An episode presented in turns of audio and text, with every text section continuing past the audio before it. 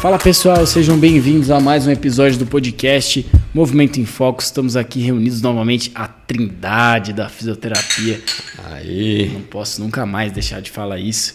Deixa eu tomar aqui Cervejinha, tá? o suco de cevada. No último eu não tomei, então hoje eu vou tirar o pé aqui e vambora. Vou tomar Tirar o tudo. pé ou tirar o atraso? Tirar o atraso. Tirar o atraso, né? Tirar o atraso. O Franco vai terminar derrubando tudo aqui. É, vai certeza. esquecer de todos os seus toques. Falando em toque.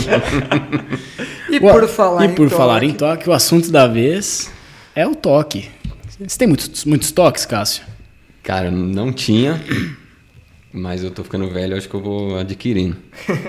Um toque é, cara, sala de aula eu não consigo falar com porta aberta, eu quero fechar a porta. Eu tô falando, a porta tá aberta, começa a me dar um negócio, É mesmo? tem que ir lá fechar.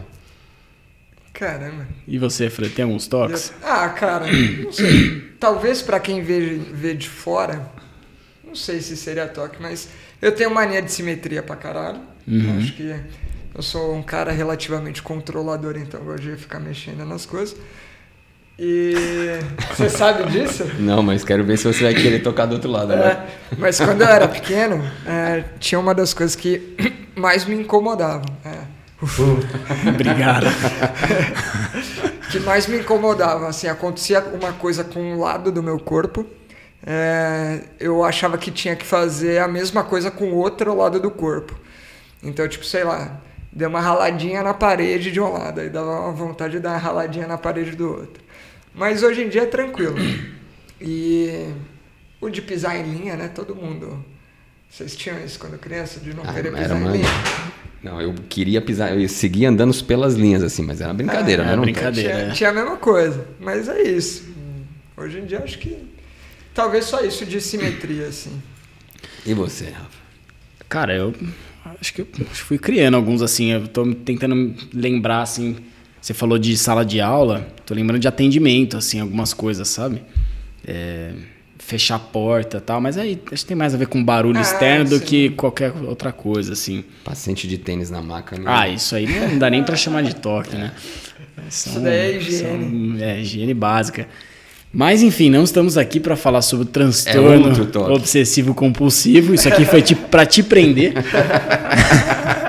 Esse negócio de toque é uma espécie de transtorno obsessivo compulsivo. Ô, ô, professor, eu posso contar isso daqui ao vivo? Conta, a gente por contou favor. nos bastidores. Uma das primeiras aulas da disciplina de psiquiatria para fisioterapeutas e terapeutas ocupacionais. Estávamos nós, não era a Trindade na época, é, mas eram os meninos. E assim, tava eu derrubado de um lado, o outro derrubado do outro, né? Aquele sono. E a aula sobre alguns transtornos, entre eles toque. E aí, uma das nossas colegas de classe, cara, super jornalística, mas sabe aquela pessoa enrolona?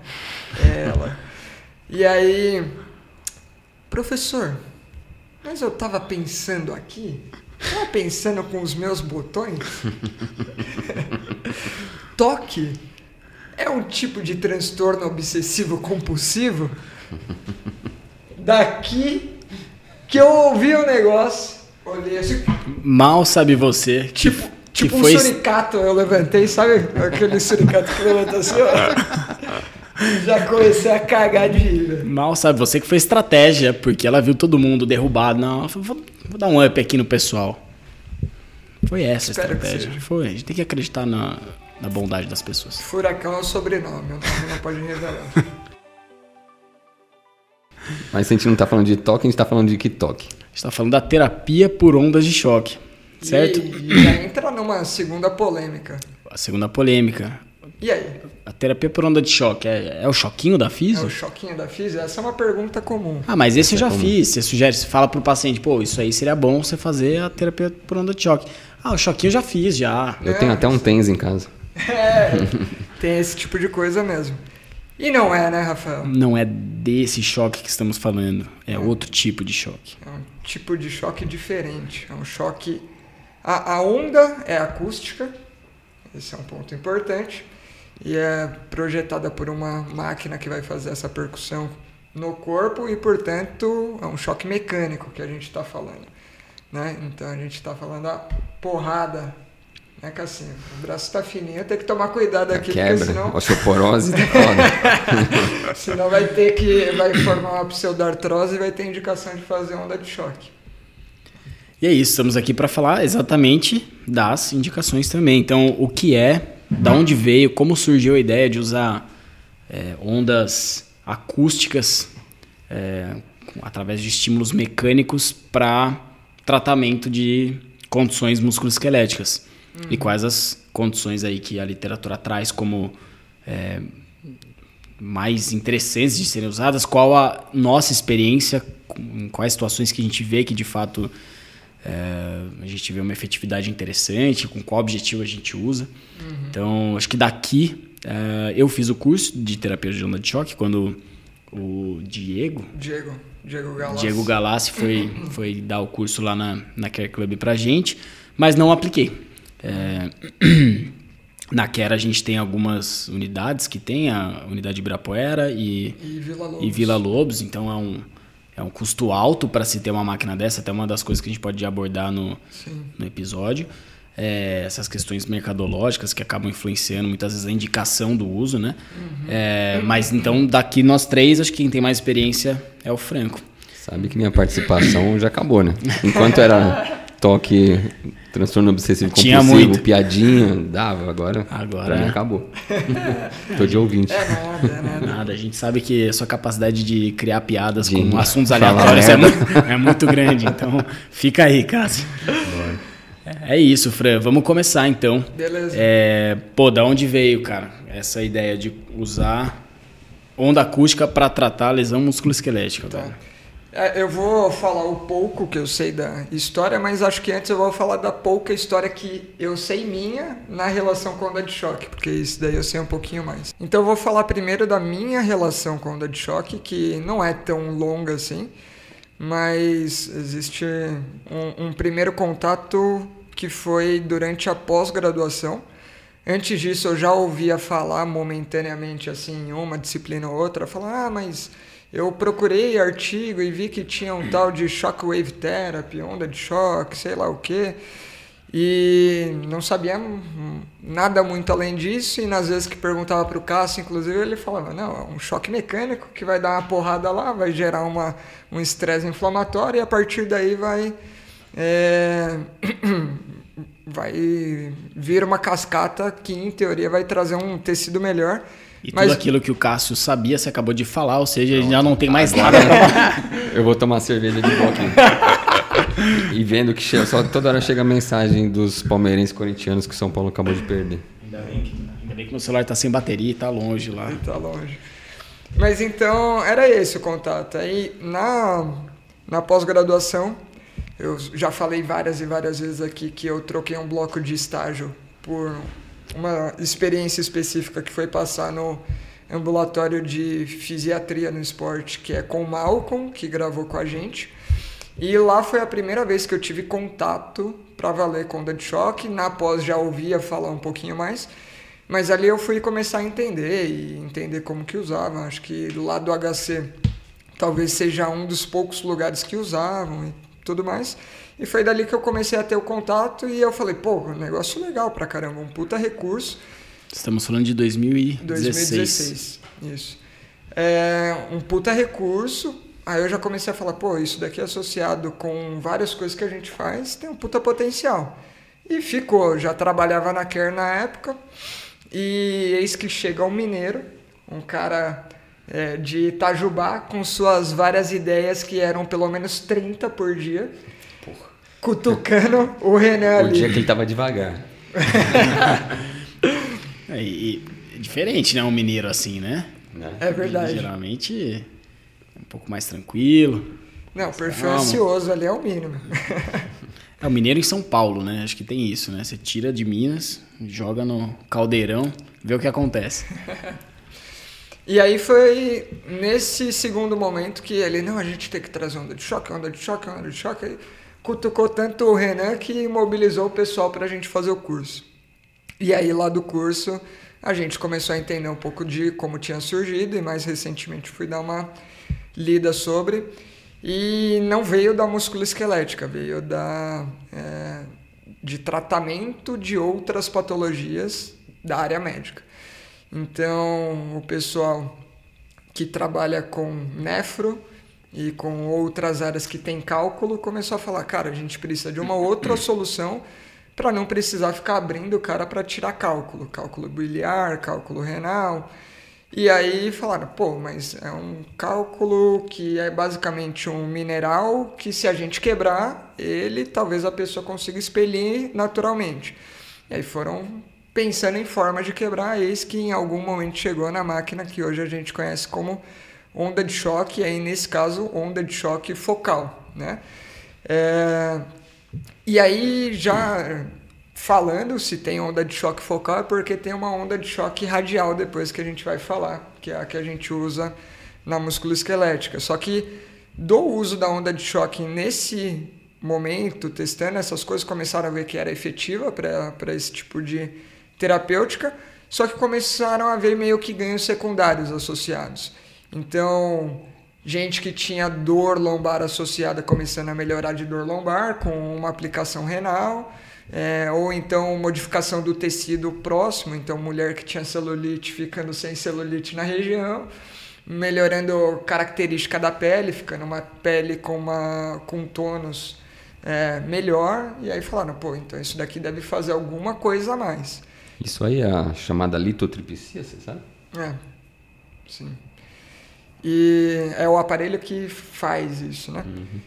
E aí daí falaram, pô, então quais são os casos da musculoesquelética que podem se beneficiar disso? Então começou a ir para aquilo que é semelhante, calcário, calcário, né? Então tendinites calcárias, então no ombro, e depois falaram, pô, não, tendinites, no geral, tudo que está crônico e mal resolvido pode né, responder dessa maneira também. E aí foi abrindo o leque. Então, é, tendinopatias no geral, então síndrome do manguito rotador, tendinopatia de calcânio, seja de corpo ou insercional, com pequenas diferenças, fasciopatia, epicondilite. Então foi começando a surgir bastante coisa. E é um recurso que é relativamente fácil de estudar. Então, depois de um tempo, foi começando a sair bastante coisa em literatura. Você consegue parametrizar Você bem. Você consegue parametrizar. Pega uma população semelhante uhum. aplica e verifica desfecho. Uhum. Né? E hoje em dia tem bastante estudo, inclusive revisão sistemática, mostrando a efetividade, inclusive comparado com outras formas de tratamento. Então, opa, é, parece que é algo que não só é, tem um sentido, mas pô, tem evidência que sustente. Então, o caminho histórico, de forma breve, que também eu conheço, né, nesse pouco tempo, é, é mais ou menos isso. Boa. Legal. Tô aprendendo. Siga. Sigamos. É... Pô, interessante, cara. E. E aí, cara, uh, assim, a minha experiência com, com onda de choque, assim, é, é, pouca. Eu não, não, não apliquei, mas eu tenho pacientes compartilhados com a equipe que aplica, você é uma delas. Eu lembro que uma das primeiras experiências que eu tive é, foi com um paciente de tendinite do, do calcânio, já a tendinopatia do calcânio bem, bem crônica, com aspectos de tecido muito é, alterados, é, muito alterados, um tendão já muito espessado. E, e foi assim, uma das primeiras experiências que eu tive compartilhando o paciente com é, o pessoal que fazia aplicação de onda de choque na, lá na Care. E foi uma experiência muito positiva, assim, porque estava num ponto quando chegou que estava impeditivo de realizar qualquer nível de exercício, assim. Então, qualquer exercício é, além da, é, sei lá, uma panturrilha com elástico tolerava, uma panturrilha bipodal já não tolerava e assim com poucas repetições sensibilizava muito, muito. Então, foi muito interessante ver o resultado, o acompanhamento ao longo das semanas é, tanto no sentido de diminuição de dor, de, de, sensibilização, quanto no aspecto do tecido. Isso é uma uhum. coisa muito impressionante para alguns casos. Assim, esse eu lembro que me marcou bem, assim, porque o tendão semana a semana foi afinando mesmo, foi uhum. ficando com a cara de um tendão sadio, assim, sabe? Uhum. E, pô, foi um caso que o cara queria voltar a correr e tal, e voltou, sabe? E que, inclusive, com outras formas de tratamento, você não vê isso, pelo Uhum. menos não tão rápido, né? É, eu lembro que foi questão de, sei lá, em três meses, cara, pra um Uhum. tendão afinar, assim, relativamente rápido. Uhum. E não tem outra coisa que justificasse o tendão ter, Uhum. ter afinado assim. E era um caso que não era um tendão que tava inflamado, ele tava sem correr já há mais de cinco meses, entendeu? Uhum. É, foi realmente. Ficou claro que foi a, a terapia por onda de choque ali. Agora, é isso, assim, né? É, ao mesmo tempo que impressiona, acho que esse é o lance do uso da onda de choque. Ela, em alguns casos, impressiona muito o resultado. E quando ela, quando ela tá sendo estudada também, né? O pessoal tende a usar para muita coisa, né? Acho que esse é um assunto que a gente vai, vai abordar, não sei se agora, mas acho que cabe a gente abordar as indicações, né? É, acho que a gente esbarra lá na frente. Acho que vale a pena fazer um. começar a entrar um pouco no funcionamento, na- no, no É, antes até qual que das é o indicações, mecanismo, isso. né?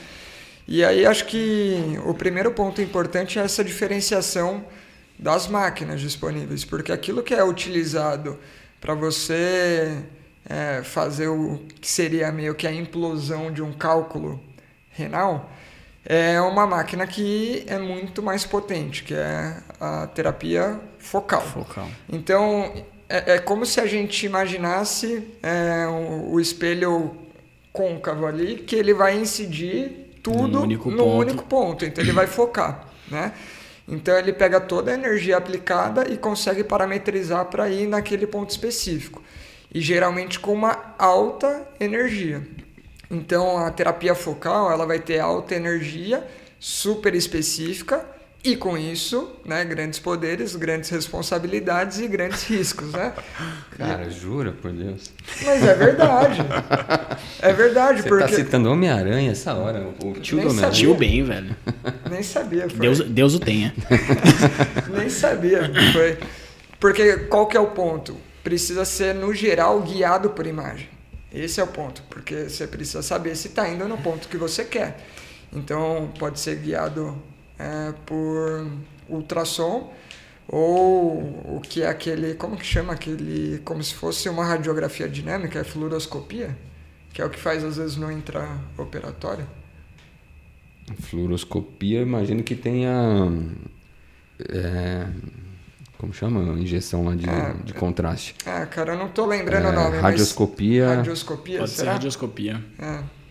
que é o raio-x vai tirando ali. Hum, Enfim, como se fosse isso, um raio-x meio em tempo real, enfim. Mas alguma coisa que vai te dar um pouco mais de precisão de onde está indo parar aquele negócio. Enquanto na área musculoesquelética, depois começaram a ver que, cara, os tecidos não são tão profundos assim. A gente não precisa atingir um, sei lá, um rim que está lá numa camada super profunda. Você precisa atingir uma fáscia. Você precisa atingir um tendão. Você precisa atingir coisas que estão ali, 2, 3 centímetros para dentro do corpo e que com uma outra máquina você consegue fazer isso com menos risco. E aí começou a desenhar uma outra máquina que é a, a radial. Então a diferença é que enquanto em um converge, dispara toda a energia para o mesmo ponto, a outra é mais dispersiva. Então é o efeito da pedrinha no lago, ela vai bater e vai abrir, né? Então quanto mais distante o tecido, menos energia ele vai receber e mais vai dissipar ao longo do caminho. Então é até bom para a gente entender que pô, tem menor risco, você consegue aplicar sem o uso de imagem, só com feedback é, de relato do paciente, mas dependendo da região você não vai atingir. É isso. Né? Acho que entender um pouco das indicações e até limitações do aparelho. Né? Enfim, acho que esse é um ponto importante. Não sei se vocês querem. Uhum. Eu acho legal falar sobre a máquina em si também, né? Então, como ela funciona, como que ela é, aplica essa, essa onda ac- acústica, né? Através de que mecanismo mecânico que ela, que ela funciona. É, ela vai ter formas diferentes. Aí você pode ter pneumática, hidráulica, eletromagnética, tem igual era o ultrassom antigo que é piezoelétrica. Mas o que ela vai fazer ali é uma alta energia num curto espaço de tempo. Então, o choque mecânico que ela vai dar, aquela onda acústica, para quem trabalha com mecânica de corrida, só para ter uma referência. O cara vai dar ali 180 passos por minuto num cenário bom, se ele tiver numa velocidade razoável, vai ter um tempo de apoio de 250 milissegundos, que é um tempo de apoio rápido, o apoio passa voando. A onda de choque vai durar de 3 a 5 milissegundos, então é nada. Então isso te dá um potencial de aplicar muitos disparos num curto espaço de tempo. Então até um dos parâmetros que vão ser modulados aí é a frequência do disparo, que é em hertz. Então disparos por segundo. No geral vai de 1 a 15, 20 Hz, dependendo do equipamento, e isso vai ser importante depois para a gente definir o que, que a gente quer como desfecho. Uhum. Mas já falando dessa, desse choque num curto espaço de tempo, o que, que ele gera? E, e assim, o mecanismo em si, né? É uma pistola, um, É uma pistola. tem um pistão dentro dela. Uhum. E que é esse pistão ele é acelerado para para ponta dessa, dessa pistola e Que é uma ponta metálica, Uhum. então não é nada gostoso. Cara, a melhor visualização é a britadeira. Pensa o cara trocando o asfalto da rua. É uma mini britadeira que tá na mão de um profissional da saúde para quebrar o seu pé. a ponta tá, a ponta tá fixa e o que tem de móvel ali é, né, é o interior da, da pistola, né? Que é, o, que é o pistão batendo nessa ponta, nessa frequência que você tá, e você transmitindo. tá colocando e transmitindo a onda acústica para o tecido. Uhum, É exatamente isso. E aí, nesse disparo rápido, o que, que vai acontecer? Você tem uma cascata de efeito que vai do físico, passa por, por físico-químico e depois biológico. Né? Então, físico, o que, que é? Você vai dar pancada, balança aqueles tecidos e aí você gera o mesmo efeito do que seria a manipulação na osteopatia, na, sei lá, em alguma técnica manipulativa, né? Então você deu um estalo lá do pescoço, vamos ver. Esse aqui. Ah, pensou ele cai? Desmaia aqui do lado? Ao vivaço. Ao vivaço. Ao viva pessoal. Esse vai ter que vir aqui, ó, na camerinha. Busca a cabeça do Franco de volta aí. Ai, Cássio, travei. não, não faça isso em casa. Será que vai dar pra ouvir? Deu. Deu, cara. Deu. Então, é um movimento rápido, de alta energia e de curto, eh, de curto deslocamento. Então, ele gera uma cavitação, que basicamente pega aquele gás que está diluído no tecido, né, no líquido, e transforma em bolha de novo. E aí, esse gás que perturba ali, entre outras coisas, esse choque, começa a perturbar o, o que seria o limiar da membrana excitatória ali da, da célula. E aí começa a mudar a permeabilidade de íons e fluxo de íons para as células no geral. Não precisa detalhar isso, mas essa mudança começa a ativar coisas dentro da célula. Então aumenta o metabolismo celular, aí altera principalmente o metabolismo mitocondrial, é, funcionamento de lisossomos, uma série de coisas, e essa célula fica diferente do que seria o estado que ela estava antes. Então, isso que foi um efeito físico se transformou em algo que modificou quimicamente o funcionamento físico-químico da membrana e começou a modificar o metabolismo dela. Então, começou a virar algo biológico. E aí, a partir disso, começam a ter várias cascatas diferentes que vão modular o que vai acontecer depois. Então, aumentou o metabolismo, começa a ter uma, talvez, chance de reparar o tecido, enfim tudo aquilo que a gente vai estudar quando a gente está estudando histologia, patologia. Né? Então é algo físico que vai se transformar em um benefício biológico em algum momento. Sem esquecer que tem a consequência que o trauma mesmo gera. Né? Que aí a gente pode falar um pouco mais do, do componente inflamatório e do componente de dor, que aí vão ter consequências importantes. Mas acho que mecanismo, mecanismo de atuação da máquina é esse. Né? Louco, não sabia não que tinha esse efeito de cavitação. Minha, minha contribuição aqui. Ontem ouvi falar de um, de um ramo de estudo que chama simática. Já viram? Não? Você já deve ter visto, só não sabe que tem esse nome. É estudar o som através do movimento que ele gera. Então põe aquela. Um Ah, eu vi um vídeo no, assim. no Instagram. No Instagram, é. O cara lá com os arrozinhos É, ali. eu- de repente foi no grupo que mandaram lá e eu tô. Não, não foi não. Ah, Uns arrozinhos, sei lá, uns pozinhos em cima de um, de um tímpano assim, o cara liga, tipo, toca um violino. Aí o cara forma um desenho geométrico muito lindo, assim.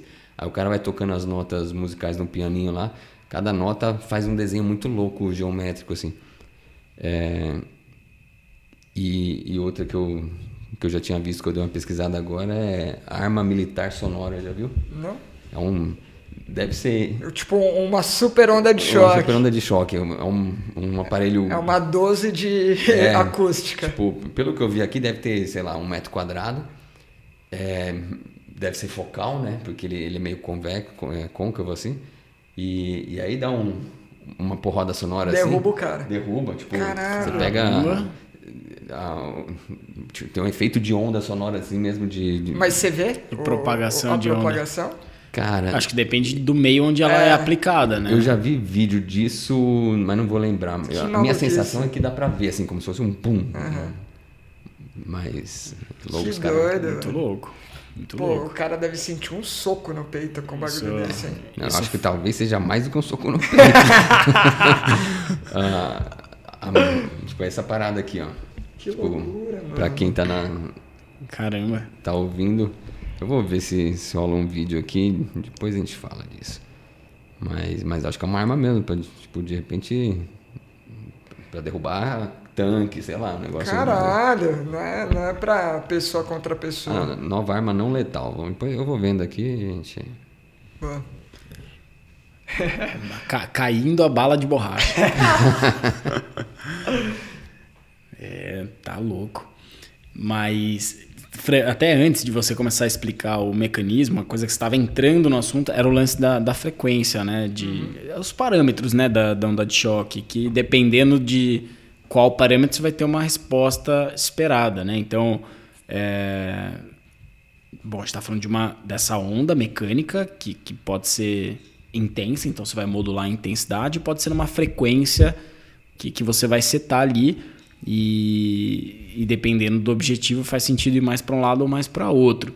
Não sei se cabe já ir para isso ou a gente pode falar sobre as indicações mais clássicas. Eu Acho que, que pode falar que aí depois. Os dois caminhos são válidos. É. Né? Pode escolher. Vamos pelos parâmetros, cara. Como Tá. que a gente modula? Então, você até citou ah, algumas situações já mais clássicas de uso, as tendinopatias, as situações mais né, de, de alteração crônica do tecido. Cara, deixa eu falar de uma outra coisa, Uhum. então, que aí acho que vai fazer mais Tá sentido, bom. que é um pouco do que, que ela vai causar no organismo. Perfeito. Que aí depois a gente pensa em como, como que você programa o aparelho para Uhum. usar, né? E aí, enfim, esse é o mecanismo até chegar no celular, né? Tomou o choque, o que, que aconteceu ali naquele tecido que foi perturbado. Mas até usando a explicação que eu dou pro paciente, né? Então, por que, que eu quero usar uma britadeira no seu pé? Né? Qual, qual que é a vantagem, né? Por que, que eu quero te machucar? E às vezes eu falo, isso daí vai te provocar, vai te machucar. Mas é um machucado, em teoria, relativamente controlado. Uhum. Por que, que isso pode ser interessante? Nesses casos, né, que são crônicos, geralmente de característica microtraumático, coisas que são é, repetidas ao longo do tempo e mal resolvidas, a gente vai tendo alterações teciduais. Né? A alteração de dor acontece, a gente pode falar disso, mas alteração do tecido. Né? E o tecido conjuntivo, que é um dos principais aí que estão relacionados, ele vai degenerando. Então você tem um processo que agride esse tecido, rompe algumas fibras, ele tenta reparar, às vezes você não dá tempo suficiente para essa reparação. Não repara tão bem, de não forma repara organizada. tão bem, fica desorganizada, as fibras um pouco mais é, ocupando um espaço que não seria naturalmente o dela, com alinhamento que não seria naturalmente o dela, modifica o tipo de colágeno, então muda muita coisa e que aquele tecido vai deixando de responder como seria o original de fábrica, né? Então a onda de choque, ela tem esse princípio de pegar esse negócio que está mal resolvido até um certo ponto e provocar um novo processo de inflamação. E por que, que pode ser interessante um novo processo de inflamação? Porque uma vez que você provoca aquele tecido, você até certo ponto degrada um pouco, aumenta o fluxo sanguíneo para a região e vai propiciando que todas aquelas células que a gente conversou que vão ficar é, com o metabolismo um pouco mais acelerado possam atuar nesse tecido e modificá-lo novamente, só que do ponto de vista positivo. E eu uso justamente a referência do que acontece no treinamento. Você vai dar um estresse para o tecido, né, para o corpo. Durante aquele estresse, nada de bom aconteceu, né? Mas por consequência, depletou lá no treinamento glicogênio, gerou microlesão e tudo mais. Você parou de dar o estresse, parou de treinar, o corpo vai começar a se recuperar e vai passar pelo que a gente chama de compensação e supercompensação. No treino, vamos supor, você treinou forte hoje, 48 horas depois, no máximo 72 horas, você está bem para dar um novo estímulo. Você já está lá em cima do, do ponto que próximo, pelo menos, do que seria o, a supercompensação. Nesses tecidos que são conjuntivos, eles não têm a mesma velocidade de resposta. Então, geralmente eles demoram um pouquinho mais, mas eles passam pelo mesmo processo. Fui lá e fiz onda de choque, pá, pá, pá, pá. O cara vai ficar um pouco mais sensível, dói pra caramba. Chegou lá no final, ele está no ponto baixo da curva, né? Tudo que tinha que depletar, depletou.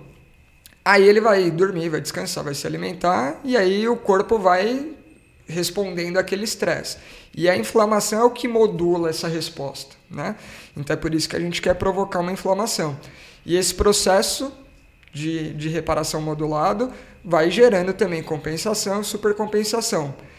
A diferença temporal é que, em média, é de 5 a 7 dias para chegar nesse topo da curva. E aí, até por isso, a gente vai começar a entender que a indicação do uso da onda de choque, para a grande maioria dos casos, tem essa periodicidade. Você vai bater hoje, daqui 5 a 7 dias, semana que vem você vai bater de novo, daqui 5 a 7 dias dessa data, bate de novo. E aí, no acumulado, você desce, sobe a montanha russa, desce, sobe de novo. E aí você vai subindo de pouquinho a pouquinho até que dá um diferencial importante. Que é o que você viu ali no seu paciente que foi mudando a espessura do tendão, por uhum. exemplo. É, enquanto em, sei lá, em outra situação que o cara quer acelerar e quer fazer tudo, se você for fazer tudo em uma semana, você vai botar ele para baixo, para baixo, para baixo e você vai machucar esse cara. Uhum. Né? Então acho que tem um pouquinho dessa janela temporal, né, para a gente tentar utilizar. É importantíssimo saber isso. Uma pergunta. É... Bom, a, a força é um choque compressivo. Tem tecidos que funcionam super bem com compressão e tem tecidos que funcionam pior com compressão. O sentido da aplicação faz diferença? Cara, assim, a aplicação que você vai gerar no geral é perpendicular ao tecido que você quer afetar. É, mas eu já pensei isso, tipo, tô com uma fratura por estresse de um osso longo, da tíbia. Aplicar no sentido da tíbia seria interessante, né? Uhum. Para dar esse choque compressivo no sentido dela. Mas como que você vai acessar isso, né? Uhum. Tipo, se você vai aplicar pelo calcâneo, não vai chegar nada na é, tíbia, é. entendeu? Então, faria algum sentido. Não dá pra fazer desgueio assim, né? Não dá, não dá. E aí, se você começa a perder a superfície de contato da, do aplicador, não chega energia. Não chega a energia que você quer também. Uhum. Então, tem que ser perpendicular ao tecido da melhor forma que você consiga acessar aquele tecido, uhum. né? Então, faria algum sentido, mas na prática não dá. Pelo menos com esses aparelhos que a gente tem, né? E, e pen, não penetra no osso? Vai bater no periósteo ali? Não, penetra. Penetra no osso. Penetra. E aí tem, inclusive, condução diferente, né? Tá. Então, é, como é onda acústica, quanto mais denso o, sim, o tecido, sim. mais ela trafega, uhum, né? Verdade. Quanto menos denso, mais se perde daquela energia ao longo. Uhum. Então, se a gente pegar vai do músculo, tendão, êntese, osso, o osso é o que tem maior propagação. Lógico. Né? Então acho que é um pouco dessa lógica. Lógico. Até por isso. Tipo isso, né? É. Propagar na mesa porque não é propagar no. É, é exatamente isso. Se bater o fio, vai ser outro tipo de propagação. Né? Se você bater na toalha, vai ser menos ainda. Então é a mesma, a mesma lógica. Pronto. Né? É, e isso é interessante, até aproveitando que você perguntou isso. Geralmente, como propaga muito fácil, você não precisa de. Vou aproveitar e entrar em outro tema, tá? Já aproveitando e falando da, da frequência, que acho que. O que, que a gente tem para modular? Número de disparos, é, frequência do disparo em hertz e a intensidade, que é a pressão. né? Aí a, cada máquina vai ter um ajuste ali, a nossa é em bar. É, mas é a, a energia que você quer dar para o tecido, no geral. Né? O que, que você está rindo? Ah, piada de tiozão vem à mente. Querem mais cerveja para falar em bar? Oh, Já que eu não tô participando da conversa, deixa eu pegar a cerveja. Aceita, eu falei que ia vir. Você que ouviu o episódio no começo, ficou aí na expectativa do Cássio soltar mais uma piada, chegou. sempre útil, pô. Ó, tem gente acompanhando aí. Se manifestem, tirem suas dúvidas sobre a onda de choque com a gente, hein? Sobre, sobre toque também, se tiver algum toque aí. E aí, acho que o ponto mais interessante é a frequência de disparo. Por quê? Lembra que aquela onda, ela tem. é, você dispara, ela é muito rápida, 3 a 5 milissegundos. Só que a janela que eu deixo entre uma e outra faz diferença. Então, se eu dou uma aplicação muito rápida ou se eu dou uma aplicação mais cadenciada, digamos assim, um pouquinho mais lenta. O que, que vai acontecer? muito parecido com outros aparelhos que a gente tem, por exemplo, o ultrassom. A gente sabe que é, dependendo da frequência ali, ele vai atingir um tecido mais profundo ou mais superficial. Na onda de choque também, a mesma coisa. Se eu estou usando uma frequência mais baixa, aquela porrada que ela consegue chegar mais longe, porque você não vai ter uma outra perturbação logo na sequência. Se eu dou uma pancada e já dou outra pancada, já dou outra pancada, já tô. Se é como se. interrompe. É, lembra a pedrinha na água lá, aquilo já está em movimento. Então não vai deixar propagar tanto. Vai ter somações ali que pode um. Até certo ponto anular um Anular pouquinho. outro. É. Então imagina, você tá batendo no ricochete de outra. Uhum. Né?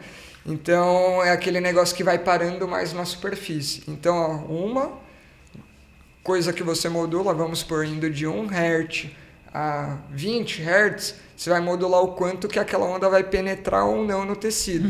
E daí eu já sei que, cara, se eu vou bater num tecido que ele é denso, eu não preciso de muito, porque ele vai propagar fácil e eu não preciso chegar lá no fundo, porque ele justamente propaga fácil.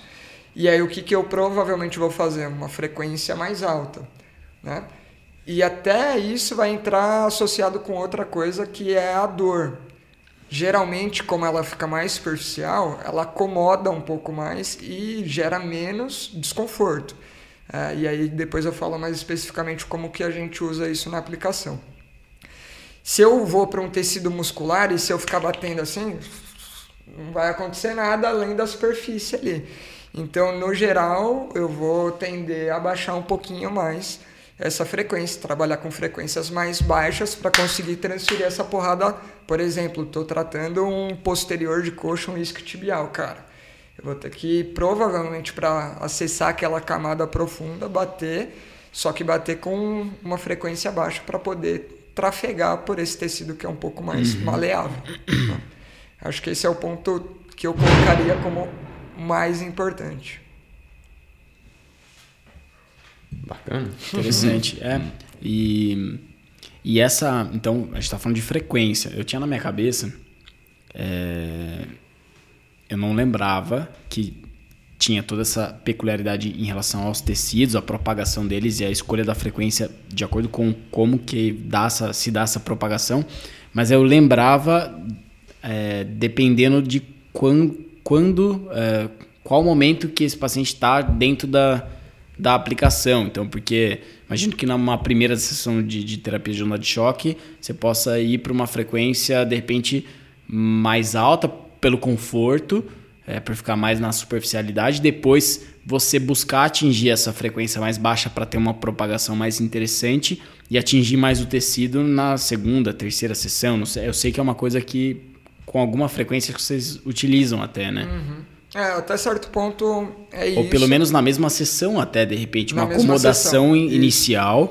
Com uma frequência mais alta e depois na sessão É. atingir ali a frequência que de fato vai chegar mais no tecido. É exatamente isso. E aí, o típico é, é utilizar, eu vou falar como a gente usa atualmente, não é todo lugar que usa isso, mas é o- a, a forma que a gente vê que gera o resultado que a gente quer, tem menos desconforto para o paciente e gera uma melhor experiência também. E aí o ponto final foi até um adicional que eu fui colocando com o tempo e deu certo. E aí e assim, não é deu certo só empirismo, tem estudo para falar sobre isso, mas que ninguém falava, pelo menos eu nunca tinha visto falar de onda de choque sendo assim. Mas geralmente a gente faz dois tipos de aplicação diferentes. Você pode fazer uma aplicação pontual, que você fica parado, estacionário em um lugar. E uma aplicação de varredura, que você vai transitando ao longo do tecido que você deseja tratar. É, vantagens e desvantagens. Quando eu estou varrendo, eu estou disparando ao longo do, do trajeto. Então, o que, que acontece? Geralmente não chega toda aquela carga, toda aquela energia que você quer. Mas você tem a vantagem de distribuir de forma mais homogênea ao longo do tecido. Então, é um custo-benefício. E aí, uma das coisas que ajuda é quando você vai, você faz quase que um scan né, do que está acontecendo, onde o cara está mais sensível, onde não está e tudo mais. Então, geralmente, o que a gente faz é frequência alta, máxima da máquina, uma intensidade baixa para começar e essa varredura ali para você ir detectando onde o cara está um pouco mais sensível e gerar uma certa acomodação, porque o cara, imagina, o cara tá esperando uma britadeira no pé dele.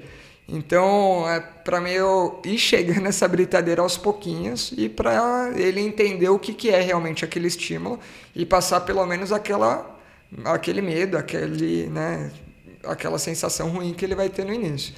Beleza. E aí essa varredura, geralmente você já vai ter uma noção dos pontos principais que você examinou antes, e aí depois você vai para uma aplicação um pouco mais pontual. E aí nessa aplicação pontual é onde você vai tentar chegar na dose terapêutica, mais ou menos, né? Que aí você vai, no geral, progredir na intensidade até onde o cara tolera e depois você vai tentando aprofundar, né? Tipo, uhum. abaixar a frequência. Justamente porque quando você abaixa a frequência, no geral, você pode chegar num ponto de desconforto muito cedo e a experiência para o cara não é tão boa assim. Então, no geral, começa com a frequência alta, vai subindo a intensidade e depois abaixa a frequência, entendeu? Uhum. Aí faz as aplicações ali nos pontos que você quer. E o adicional que eu falei é. Em teoria, você acabou o último ponto com a menor é, frequência possível e a maior intensidade. Então o cara está no ápice do desconforto ali, né? Tudo bem que já tem até uma reação analgésica do próprio corpo para controlar um pouco isso, mas a experiência não tá boa. E aí uma das coisas que eu comecei a fazer é uma varredura final. E aí é baseado até num o livro não é da físio, mas foi a primeira vez que eu li isso foi no Rápido e Devagar, não sei se eu já falei para vocês. Um estudo com. Cara, qual o nome daquele exame? Colonoscopia. E aí fazia o exame em dois grupos diferentes. E aí o que foi observado depois, como desfecho, é a experiência em relação ao exame. Puta, exame desconfortável. Aí você vai lá e coleta. Ah, como que foi a sua experiência? Como que foi o desconforto e tudo mais. E imagina que o exame, sei lá, não vou lembrar, termina em 15 minutos. Para um grupo terminou em 15 minutos, tchau. Para o outro grupo, ainda adicionou mais, sei lá, cinco minutos em que o cara continuava com é, realizando a colonoscopia, mas sem movimentar muito, sem mexer. Então, prolongou o exame, né, demorou mais, e depois encerrou o exame. Com uma parte que não vai servir de nada. O diagnóstico já estava feito, já tinha feito tudo o que tinha que fazer. E aí foi coletada a informação da percepção de, né, de experiência dele, de desconforto. E para esse grupo a percepção foi melhor. O cara ficou mais tempo sob desconforto, o cara ficou mais tempo sob exame com algo que não gerou benefício em teoria, mas ele achou melhor. Né? Mas essa galera fazia esse exame acordado? Então, mas o, o, estudo fala sobre isso, sobre o tempo de duração. Não sei. Porque, não, porque o exame é sedado, né? é. né? Eu fui acompanhar né, uma vez, ela saiu grogzinha. Eu fiz sedado. É. Mas eu não sei. Né? o, o, o como que era feito. Mas, enfim, é, foi, foi avaliado a percepção da pessoa. E aí, cara, vale a pena talvez para melhorar a percepção fazer um ponto a mais que ela guarde a última impressão do que foi uhum. a terapia com algo um pouco mais confortável? É, a gente fala sempre sobre a primeira impressão, mas a última impressão é Uhum. fundamental também, né? Cara, depois eu vou até conferir. Fiquei. Será que é colonoscopia? Mas eu, eu lembro de ser um exame bem desconfortável, assim. Depois eu vou, vou conferir. Mas, enfim. E aí a gente começou a fazer essa é, varredura final muito parecida com o que fazia no início. Joga de novo uma frequência um pouco mais alta, volta ali a dispersar ao longo de todo o tecido. E aí o truquezinho é, às vezes, até evitar um pouquinho aquele ponto mais sensível também. Né? Então é um jeito de driblar um pouco a percepção de dor da pessoa e devolver ela ok depois. O Ronaldo, psicólogo, fala do, da estratégia do sanduíche quando você vai dar um feedback para alguém. É, se amansa no começo, dá porrada no meio e amansa no final. É isso. É. É exatamente isso. Lembrando aqui, nada a ver, nada a ver, mas na asa delta a gente faz essa varredura para entender a térmica, que a gente não enxerga a térmica, né? Então, na hora que você se depara com uma, você vai reto. Aí, na hora que você sai dela, você mete uma curva e aí você passa no outro sentido, passa perpendicularmente. Aí você dá uma mapeada na térmica e fica. É, Você limita o território É, dela. marca mais ou menos qual que é o tamanho dela, tudo aí você fica girando lá no meio para ganhar altura. Que da hora. Sessão, no momento nada a ver. As varreduras são importantes para detectar o que está acontecendo. Esse é, o resumo. É. Mas acho que é isso, cara. Não sei se, se ficou muito Não, específico, que- mas dá uma noção de como que Sim. é a terapia. Claro que vai variar de acordo com cada região, com o Uhum. grau de sensibilidade da pessoa, mas o típico é isso. E aí você Uhum. vai fazer isso sentindo desconforto. Uhum. Porque se você quer é, provocar o tecido, não é para ser uma terapia gostosinha. Então é o máximo de dor tolerável pela pessoa. Você não quer que a pessoa fique lá urrando também, tem gente que urra, mas não é para ser gostoso. É, e ela é progressiva, igual o treinamento, né? Lembra que eu dei o exemplo lá do treinamento? Em teoria, na próxima sessão eu vou tentar começar da onde eu parei, se possível. Não dá, eu começo um pouquinho mais baixo, mas tento sempre progredir. Chega um momento que você não consegue progredir mais na intensidade, aí o que provavelmente você vai fazendo é aprofundar. Então, por isso que o mais lógico costuma ser começar com essa frequência um pouco mais alta. Claro que, lembra, de tecido para tecido vai modificar. Inclusive, quando eu dei aula para o pessoal da pós, a gente brincou e fez essa experiência. É, frequências diferentes ao longo do mesmo tecido e a mesma frequência em locais diferentes, para a pessoa sentir e, e entender. E aí o Du, Eduardo Franco, que estava inclusive com uma dor no ligamento é, patelar ali, então o- juntando ossinho com ossinho, a gente foi lá e fez. Começou com uma frequência, ah, não tô com desconforto. Aí acertou no ponto que dava um pouquinho de desconforto, mas não dava muito. Ah, beleza, vamos manter assim. Aí a gente começou com uma frequência alta e foi fazendo. Aí ele, ah, tá doendo pra caramba. Aí chegou num ponto que baixou, ele parou de doer. Aí a gente ficou brincando assim. E, e aí foi muito interessante para entender mais ou menos com ele qual que era a frequência que a gente conseguia atingir aquele tecido especificamente, porque provavelmente com menos a gente estava varando a energia estava indo parar em outro mais profundo. Com mais eh, frequência, né? Então, sei lá, 15 Hz, estava ficando muito superficial. Então, dá para brincar, é algo bem empírico mesmo. É, uma pergunta. Então, é algo que é, é desconfortável, pra- né? Isso tem que ser avisado o paciente, ele tem que entender que é um você está indo com uma britadeira no local da lesão dele, ele vai doer. É, o propósito é esse. É, riscos. Tem, tem riscos. Então, como é uma agressão, é, tem que tomar cuidado e os cuidados são de qual o tecido pode ou não ser agredido. Então, sei lá, vou fazer uma aplicação no osso que tem osteopenia e osteoporose, risco, né? É, mas o principal costuma ser é, doenças vasculares e problemas de coagulação. Porque se esse cara sangrar, provavelmente ele vai sangrar e sangrar e sangrar e pode ser ruim, gerar um hematoma ali que seja difícil de conduzir e piore o cenário. Alguma chance de. Paciente que está tratando com anticoagulante. é, Tá, aí, aí é o lado do sangramento, mas tem o contrário, pro- provocar trombose? Cara, nunca. Não, não me lembro disso. Aí, Imagino que não se deva bater sobre nervo superficial, né? Não vai bater ali na cabeça da fíbula. nervo superficial, é, criança com placa epifisária, então fugir de epífise e, putz, local claro que possa ter é, tumor, né? Que é o que a gente. Não vai fazer no olho, né? Se Cara, o no pessoal olho. faz no pênis. Não. Aí é o Agora ponto da explica. curiosidade. Calma. Qual o propósito? Não, e, e quem é o pessoal? É. Amigo meu.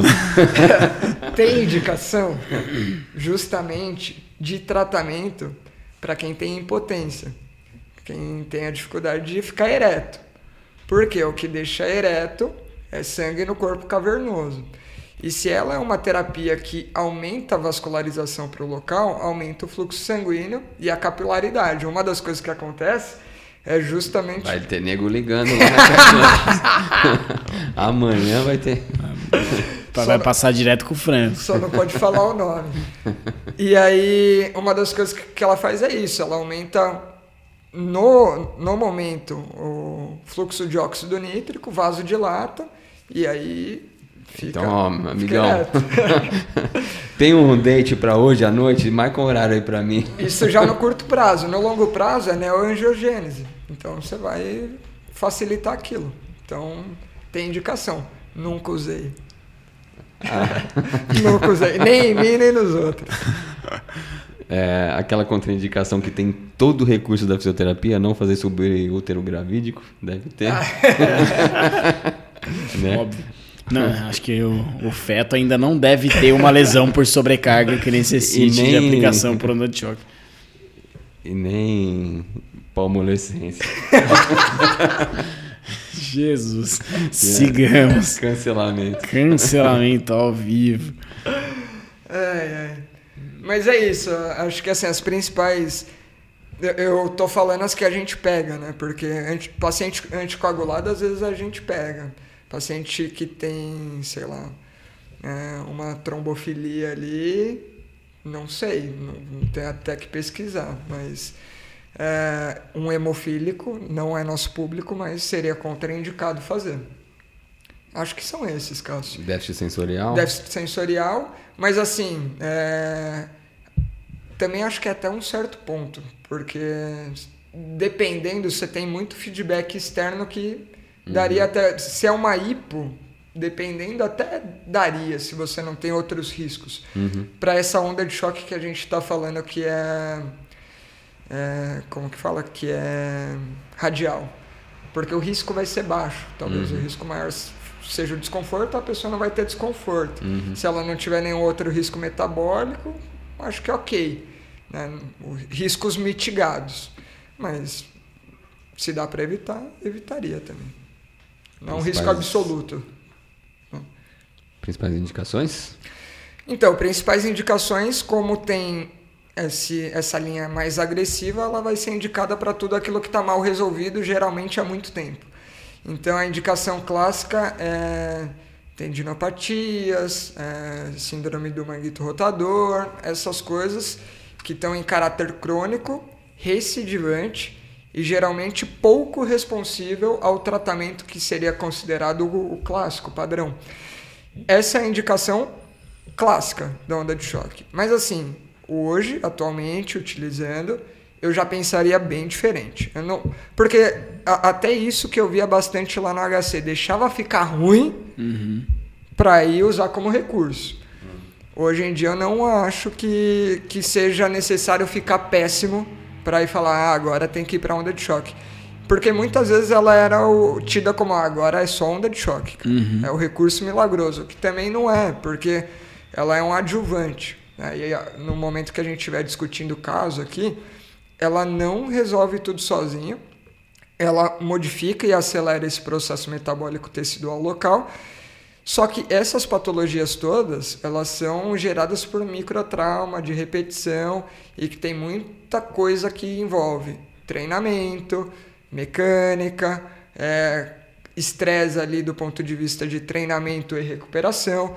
Então tem muito pratinho para mexer para você depositar toda a energia e toda a confiança em uma única terapêutica que age só por uma dessas linhas, que é a linha do tecido.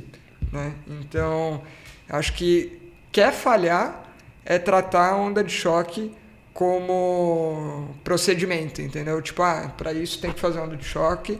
E aí a pessoa vai, só faz onda de choque, puta, tem uma grande chance de falhar. Vai ter melhora, tem melhora do sintoma, mas dificilmente vai ter resolutividade. Mas quando a gente entende ela como recurso e algo para vir junto dentro de um plano de tratamento mais organizado e completo, fudido. Fudido mesmo. Ótimos resultados. É assim que eu enxergo hoje em dia. E então você está colocando que mesmo numa situação que não tá lá tão crônico, não tem tanta alteração tecidual, você acha que tem, tem visto hoje que ainda assim vale a pena associada a, a outras associada ao tratamento principal. Ao tratamento principal, você acha que ainda assim vale? Sim, porque ela tem principalmente em coisas que você talvez precise um pouco de agilidade assim de resposta. Porque ela acelera esse padrão de resposta que a gente falou, uhum. principalmente aí vai do tecido conjuntivo, que foi o que a gente mais citou que é um tecido que não responde tão rápido como, por exemplo, neural responde instantaneamente. Você deu estímulo, ali em poucas sessões você já em poucas sessões do próprio estímulo, ou seja, na mesma terapia a pessoa sai melhor, uhum. né? E muitas vezes se você não fadigar. O muscular, cara, em semana você tem diferença, né? No tendão não, precisa de um tempo acumulado para resposta diferente. Uhum. Então eu acho que é válido sim. Sairia indicando para o primeiro. Não, não sairia indicando, mas talvez para aquele caso que já está se conduzindo é para algo mais. Isso, não é aquele caso cronicaço ali, uhum. é a última alternativa, onda de choque, mas é um caso arrastadinho, arrastadinho. assim, talvez valha, né? Talvez valha. O, o classicão, a indicação clássica era a fascite plantar. Uhum. Agora, pelo jeito, tá, já tem mais. Já tem mais estudo. É, epicondilite? Epicondilite tem. É, assim, os que mais tem é síndrome do manguito rotador, é, tendinopatia do calcâneo e, tendinopatia, e faciopatia, né? Então, a fascite plantar. E, e a epicondilite é um ponto de um negócio chato, que, cara.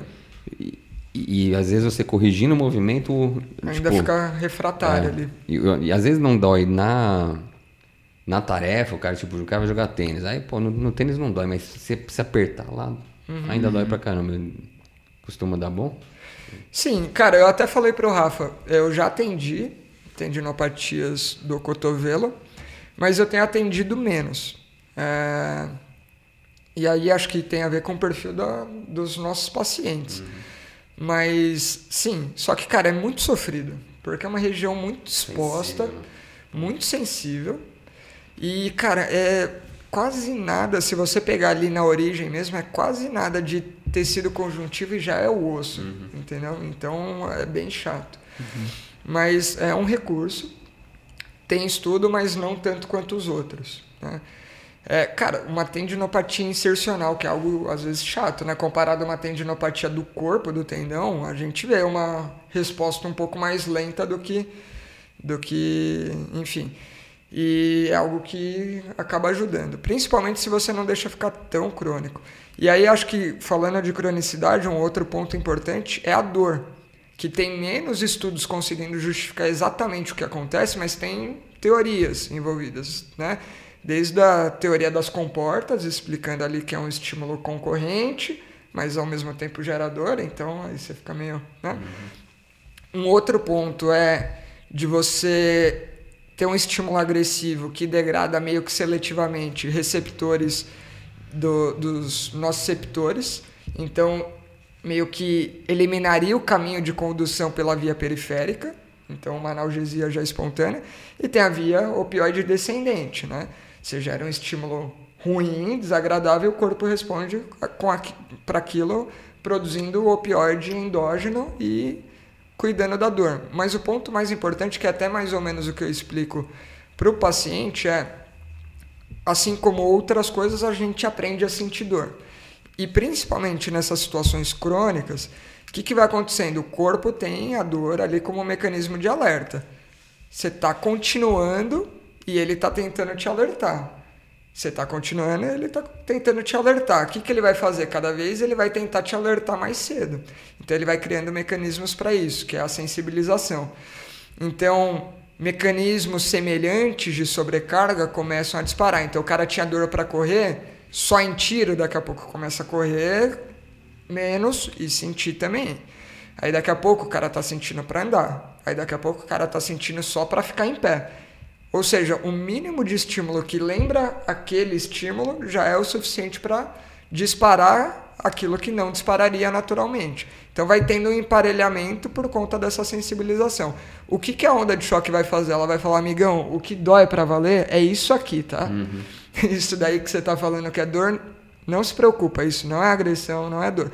Então vai dando esse parâmetro para o sistema modular de novo. Ó, isso é agressão, ficar em pé não é agressão. Isso daqui é agressão, caminhar não é agressão. E aos pouquinhos você vai modulando um pouquinho dessa dor. Não é exatamente isso, essa é a explicação que a gente vai levando um pouco para o paciente. Né? Uhum. Interessante, bem interessante. E eu queria tocar num ponto só, que acho que a gente está chegando no. Deu uma hora aqui, mas que eu não queria deixar de tocar, que é exatamente, você colocou que tem que ter um certo cuidado para utilizá-la não como um procedimento, mas como uma ferramenta dentro de um plano terapêutico maior, que vai envolver controle de outras variáveis que vão estar impactando, talvez até mais do que a própria condição do tecido, em alguns casos. É, mas não é o que a gente comumente vê por aí, né? Tipo, aplicações é, desenfreadas da, da, onda de choque e muitas vezes sem exatamente isso um plano terapêutico adequado. É, é tem, te, temos o diagnóstico. Do diagnóstico vamos para o procedimento e é ele, só ele. E aí isso durante três, quatro semanas, uma sessão por semana, acabou, você pode voltar ao seu esporte. Uhum. Né? Então é isso que a gente é, rotineiramente vê. E, e aí tem um lance também né, do, do custo envolvido né, com, a, com a de choque. É um aparelho caro e tal, então tem a pessoa que está, o aplicador, que tem muitos médicos que aplicam, fazem o investimento de pagar essa o, o valor ali da, da máquina, precisam, ela precisa, ela precisa se pagar em algum momento. Então rola uma, um, uma overprescription ali, né? Uhum. Muitas vezes, né? É, acho que do ponto de vista mercadológico é isso. É um aparelho caro. É, cada vez que você vai fazer manutenção, a gente passou por isso lá, é um susto. Cara, acho que teve que mudar uma pecinha, foi R$ 1.800 e talvez teria que mudar mais coisa que seria 13 mil reais. A gente falou, não, cara, não dá para segurar isso. Então, cara, é muito caro. E ao mesmo tempo é um procedimento mesmo, né? Cara, se você for aplicar só, você consegue matar aquilo em 10, 15 minutos. Então o cara consegue fazer agendamentos de 15 em 15 minutos. Uhum. Só que o cara tá pouco aí, ele recebeu a prescrição, igual alguém que vai executar qualquer outra coisa, ele executa. E aí muitas vezes o cara tá pouco atrelado ao desfecho clínico, né? uhum. né? Então, tipo, cara, três sessões que foi o que recomendou, não próximo, né? E a precificação é muito cara, é um procedimento caro. Tem lugar que vai chegar a mil reais, porra, para 15 minutos de uhum. procedimento. Uhum. E aí o cara consegue marcar, sei lá, em uma hora se ele marcar dois são dois mil reais, se ele marcar quatro são quatro mil reais, né? Então é, começa a entrar um negócio que. Ele cobra um preço de procedimento que isso é muita. Né, é muito visto em, sei lá, é, procedimentos feitos em ambulatório, é, são as infiltrações, são, entra nessa mesma, uhum. nessa mesma discussão, né? Aquilo que, sei lá, o ortopedista leva, sei lá, se ele vai fazer uma, uma cirurgia que tem um custo alto ali também, mas vai tomar dele ali 4, 5 horas. Pô, se ele organiza direitinho e faz 4, 5 horas de consultório só procedimento, do ponto de vista mercadológico e financeiro, tá, tá bonito até também, né? É, então. Mas aí, eticamente, é entrar numa discussão ampla aí. É, e, e aí por isso que a gente estava falando aqui. Não acho que tem que encarar como procedimento, e tem que encarar como um, um recurso para atingir o objetivo e ele como adjuvante. Ele vai potencializar a terapêutica principal que, cara, vai depender de mexer em todos aqueles pratinhos, em uns mais do que outros, né? É, e não tem jeito. Não tem segredo. Eu recebi um paciente segunda-feira por indicação externa de um, de um médico para fazer onda de choque e a prescrição lá, três sessões de onda de choque. E aí o cara veio, tipo, quase dando o pé na minha mão e faz aí. Só que ele tinha sido meio que recomendado, ele, ele foi recomendado a fazer na Care lá comigo por conta do é, de uma pessoa que ele conhece que passou comigo. Aí eu peguei, expliquei tudo. Né? Aí o cara saiu depois falando, cara, não, obrigado pela aula que você deu. Agora entendi tudo, entendi como que funciona, entendi porque porque justamente, cara, se eu fizesse, eu podia ser preguiçoso uhum. pra caralho e falar, vou lá, aplico e. Daí 15 minutos, tchau. Tchau, Volta vai aí. embora. Semana que vem. Mas aí provavelmente eu não ia ajudar o cara no que ele precisa, ele ia falhar no tratamento dele uhum. e aí ia falar, não, agora vamos para uma outra coisa. Vamos para cirurgia. Para cirurgia, né? E, enfim, aí é o conflito ético mesmo. Uhum. E o, um negócio interessante que eu fiquei sabendo quando vocês fizeram o curso é que é, o negócio é desconfortável, fica dolorido, mas não é para fazer analgesia depois, né? Não é para fazer gelo. Ah, sim. Como, como é.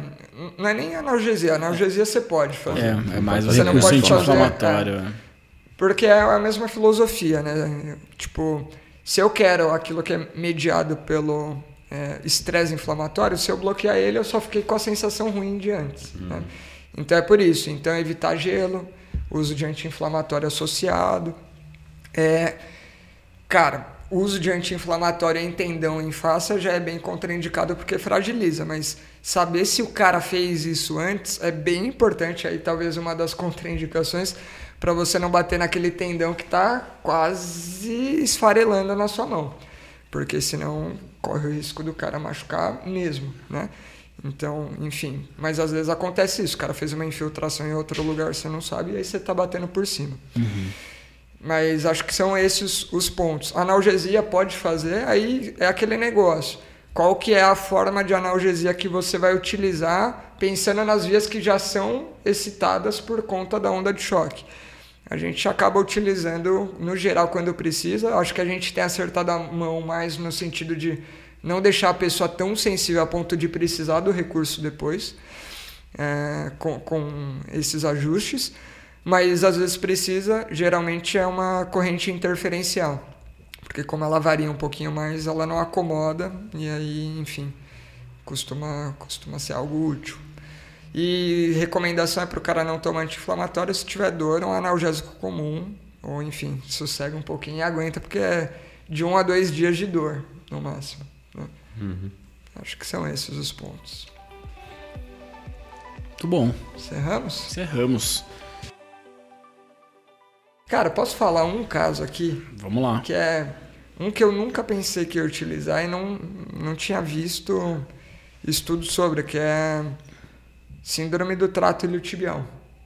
Que aí você fala, cara, é um, um tendão, né? É um, é um tecido conjuntivo espesso, mas passa do lado do joelho. É um negócio que sofre por atrito. E aí você vai dar batida, comprimir, não, não fecha né, no mecanismo. Mas eu estava acompanhando um caso que estava super crônico, super crônico assim. O cara até conseguia fazer as atividades, mas eu falei pro Rafa, com aqueles. É, aquelas características de dor crônica que você vê que tem um algo a mais, né? Uma sensibilização já bem importante. O cara falando, ah, eu percebo que tem joelho, é, eu sinto diferente a região, eu, tipo, tudo com muita atenção sempre para a região e com uma percepção alterada daquela região. E aí a tentativa de uso, quem estava acompanhando comigo era o Marcelo Sobrado. Aí falando, cara, já tentamos várias coisas e que não respondeu e a mecânica perfeita, assim, tava muito boa não era uma mecânica compatível com os sintomas, sabe? E a dor, às uhum. vezes, com uma flutuação que também não era muito clara. Vamos tentar onda de choque? Aí pensando no que? Menos até no tecido e mais nessa modulação da dor que a gente conversou.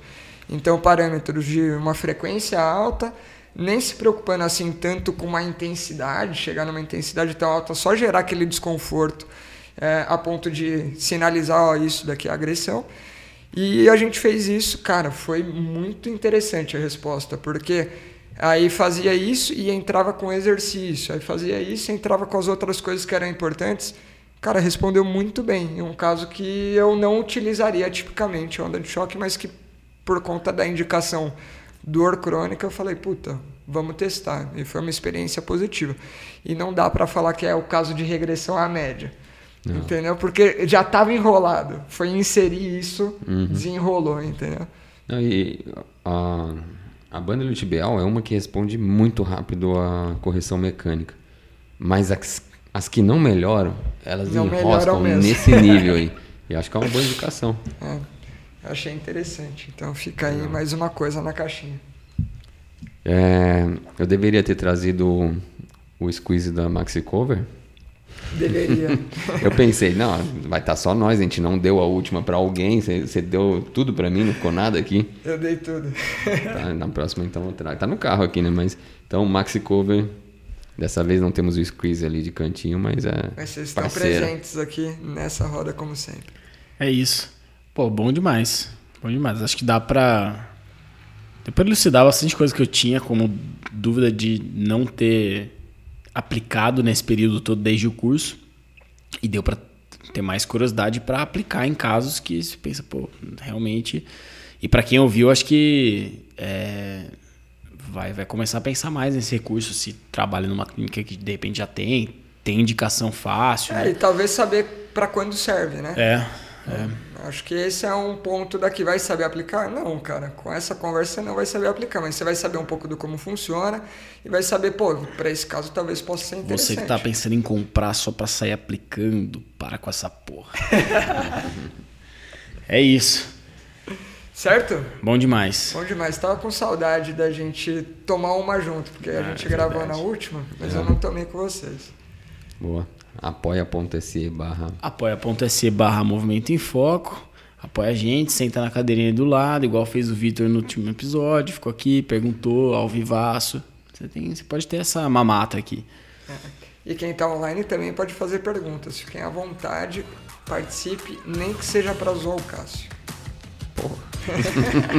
tá bom, né? Fechou, galera. Fechou. Até mais. Valeu. Valeu.